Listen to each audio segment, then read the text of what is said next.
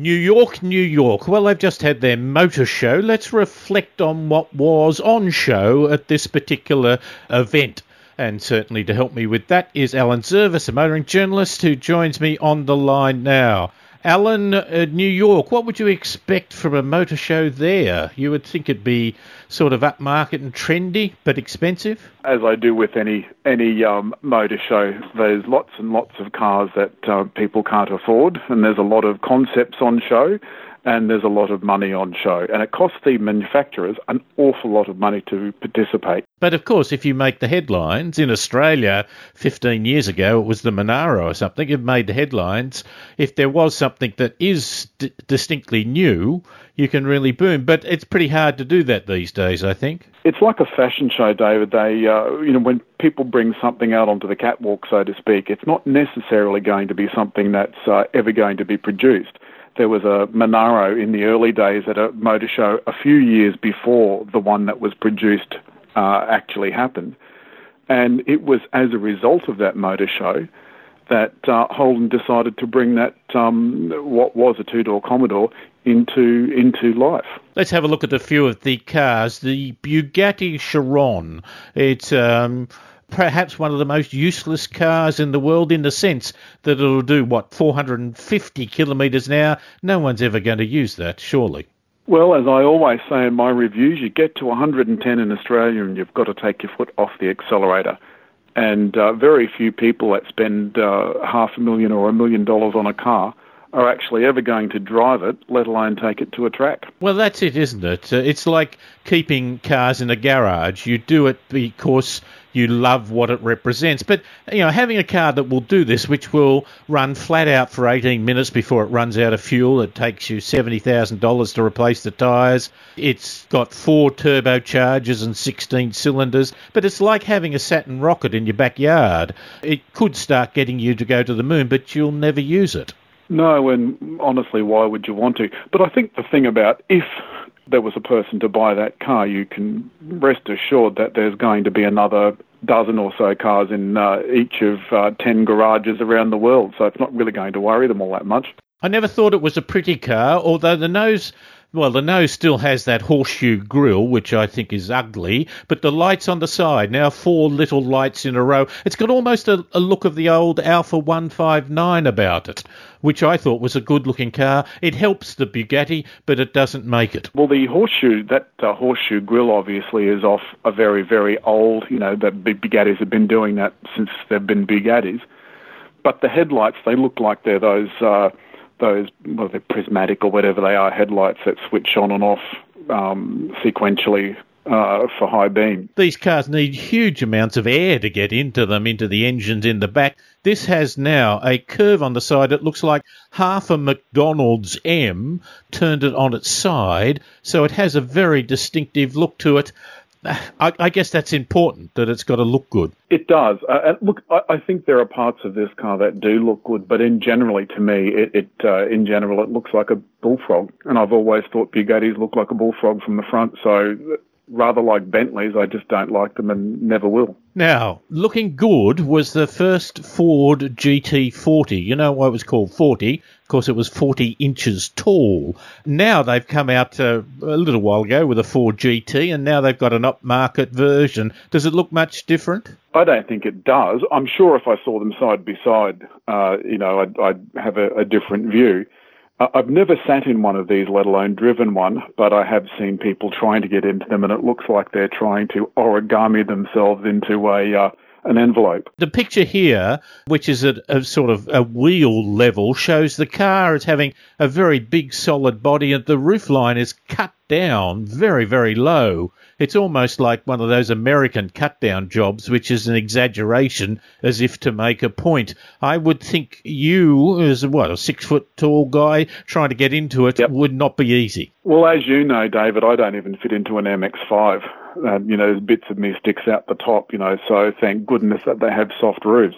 That one doesn't. I rather fancy my uh, Buffon Coiffeur would be resting on the ceiling. 470 kilowatts. It weighs, what, about 1,200 kilograms. They say it's got the best power to weight ratio uh, in the world. I don't know if that's right. But talking about getting hard to get into, the Koenigsegg Agera RS. Now, this, in order to be able to get into, I think better, has some rather unusual doors to it. Yeah, it, it, again, this you know, speaking of origami, this thing looks like it's a uh, half transformed transformer. What an amazing yes. looking thing! Yes, I can't work out from the picture how you even get into it because it looks like half of it pivots backwards and like the whole roof section pivots backwards and the doors sort of pivot forwards. The doors sort of turn vertical. There's a long door mm. and it's almost, you know, it must be on almost turntable sort of thing. So it turns vertical and the, the roof is got, appears to have retracted somewhere if it was there at all. And uh, I guess that makes it much easier to get in. They've got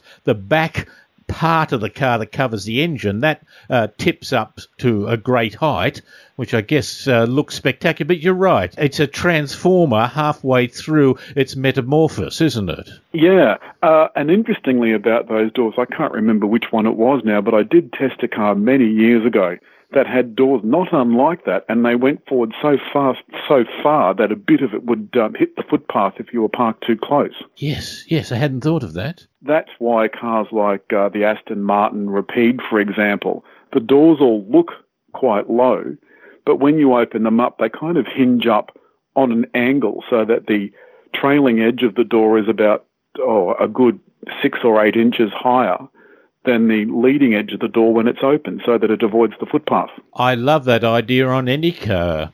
Now, the image of the good old boy American, the Dodge Challenger SRT Demon, is that uh, uh, showing that the Dukes of Hazzard is still a respectable American icon? Oh, my word, yes.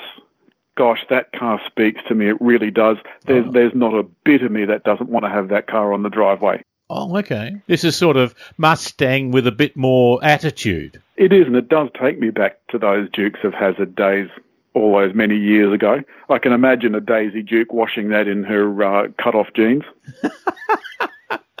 well, the thing about it is, it's a car you could fang around, and it's not one of these supercars that are so expensive that you wouldn't dare take it out of the garage. This is the one that you would feel comfortable smoking the tyres or pushing around with your, your arm, your elbow out the window and probably have an air horn under the bonnet. Yes, one of the Colonel Bogey air horns. Mm. A, a, friend of mine uh, who writes for one of the American publications had one of uh, the, well, the, the model before this, or the year before this, I should say.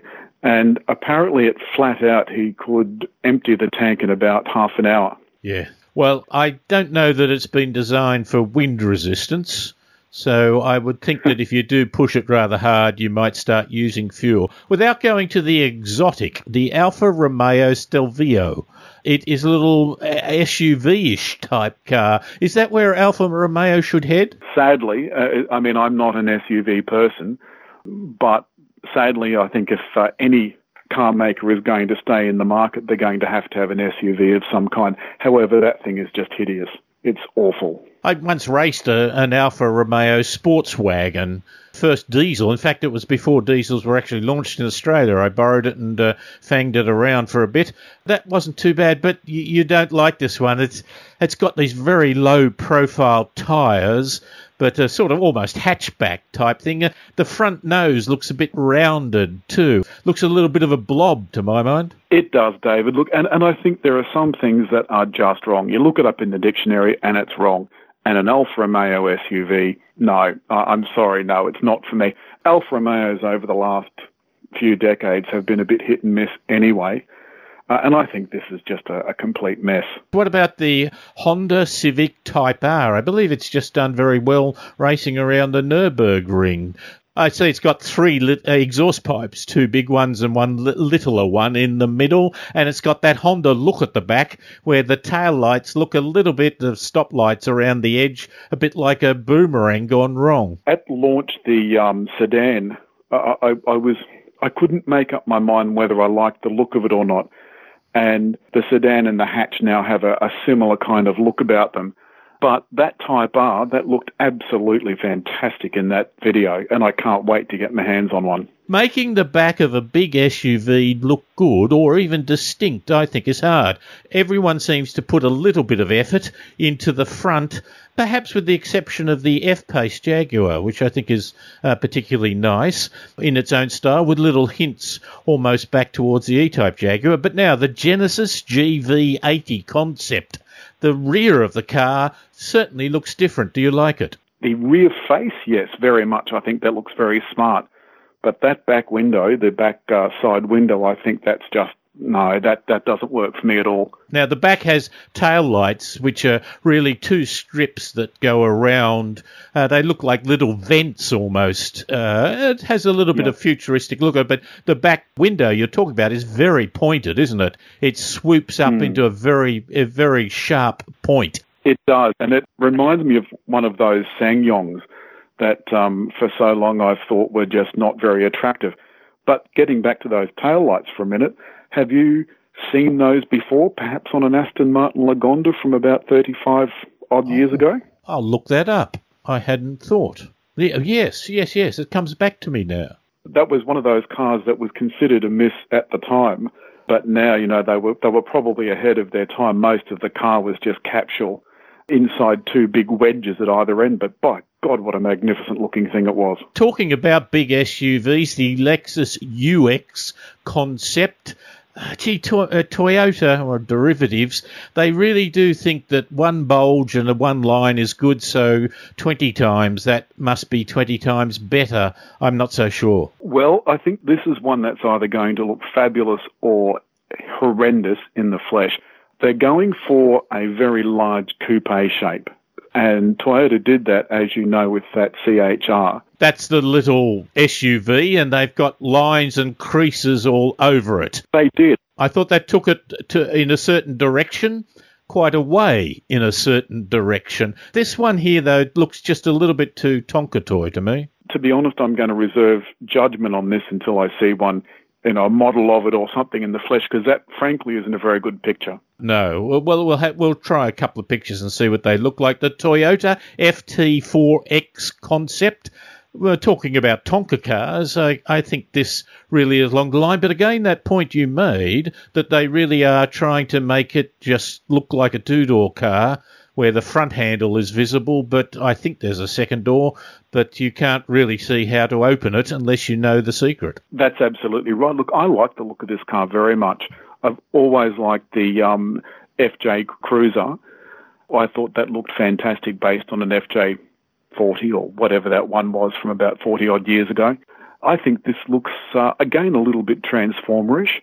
There was one comment I would make. It looks like the front of the car and the back of the car are from two different cars. Two different designers. The front actually bulges yep. a bit, and the back looks a little bit more restrained. So uh, yeah, I think it it looks out of proportion. Out of proportion. The Honda Clarity Electric.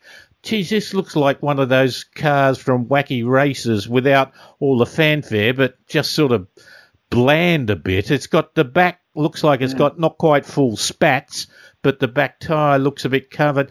It might be aerodynamic, but I'm not sure I want to be seen in it. It reminds me of a very old, when I was a child, there was a show called UFO. It was a British show, and they had cars in it that they thought we'd be driving in the year 2000. And they all look like these big wedges that somehow or other someone had let the, the rear suspension down on. No, I don't like that at all. I think it looks some. Um, I think it's awful. It's got lines all over the place, and it, it, it the back of it looks like the tires are flat, and no, it's no good. It looks like that was built for function, and uh, they just tried to make the lines as round and as smooth as possible. But Honda has also gone even further in some other direction with the Project 2 and 4 concept. This looks like well, they've got such low profile tyres on the front. It looks almost like the old wooden wheels on it. Yeah, it'll be really nice when it's finished. yes, the seat seems to be sitting to the side and it's sitting out in the open. I've got no idea where you would want to use that. Well, I have a feeling that that's the um, the passenger's seat, and the driver's Yes. actually in the thing. It looks a little bit like a bike and a sidecar. Well, it's got something down the middle which divides the two at about right up to about almost chest level. And the two seats are sitting in the open on the outside. I guess it might give you a thrill. I wouldn't like to be in a in a side impact, a rollover, or any other type of crash. Well, the good thing about concepts is they're never going to have to do that. But that looks like it's uh, it's a, a surfboard with a running board either side with a seat attached. So I don't know. It looks kind of cool. Oh, okay. You think that it's uh, out there and, and makes a completely different statement altogether. I think that again with concepts, it's rather like getting back to that fashion show analogy that I used. It shows what a car company can do. Some will make it into production, some won't. Some aspects will make it into production, some won't. And this is just showing us that they, you know, what they can do if uh, the designers are just let run riot. I think riot might be the right word. Nissan 370Z, a little more traditional car. Never what I thought was a pretty car. They've rounded the edges a bit. Still got that Nike swoosh in the reverse direction for the back tail lights. I'll say that it, I think they've made it better looking, but that still might be damned by faint praise. What what do you feel about it? I I love a 370Z. I I like driving them. I I like sitting in them. I like being in them. But I think this is a bit done to death. I think this um, whole shape has been around for far too long, and they really did need to try something completely new. The sales have tanked in Australia of the current model, and I think that uh, the reason for that is that it just looks old. Yeah, I spoke to a dealer today who said it might be selling well in the beach suburbs in Sydney, for example, but not much more. Finally, just uh, very quickly, the Porsche 911 GT3. I've got to say, I think I've just grown tired of the 911 look. There used to be a way to where the any new 911 didn't make the old one look bad, and it looked better this time, and it still can be quite good. But oh, I don't know. I I think it's has it been around too long? Oh, well, I think you've fallen for the. Uh, I think you've fallen for what they were trying, David. That's actually that car is actually forty years old. They've just been sticking different bits on the outside of it. no, I, I, it has. It has been around far too long. I think again that shape's been done to death. It wasn't a nice shape to begin with. And I think when I get into a car, I like to be able to tell which way the car is going to go. It's probably more aerodynamic going backwards than it is going forwards. The other thing, when they first made the first 356, someone described it like a shower soap container turned upside down. That's exactly what it looked like. They've raved about it for a long time, but maybe enough's enough, I, I, I think, in that regard.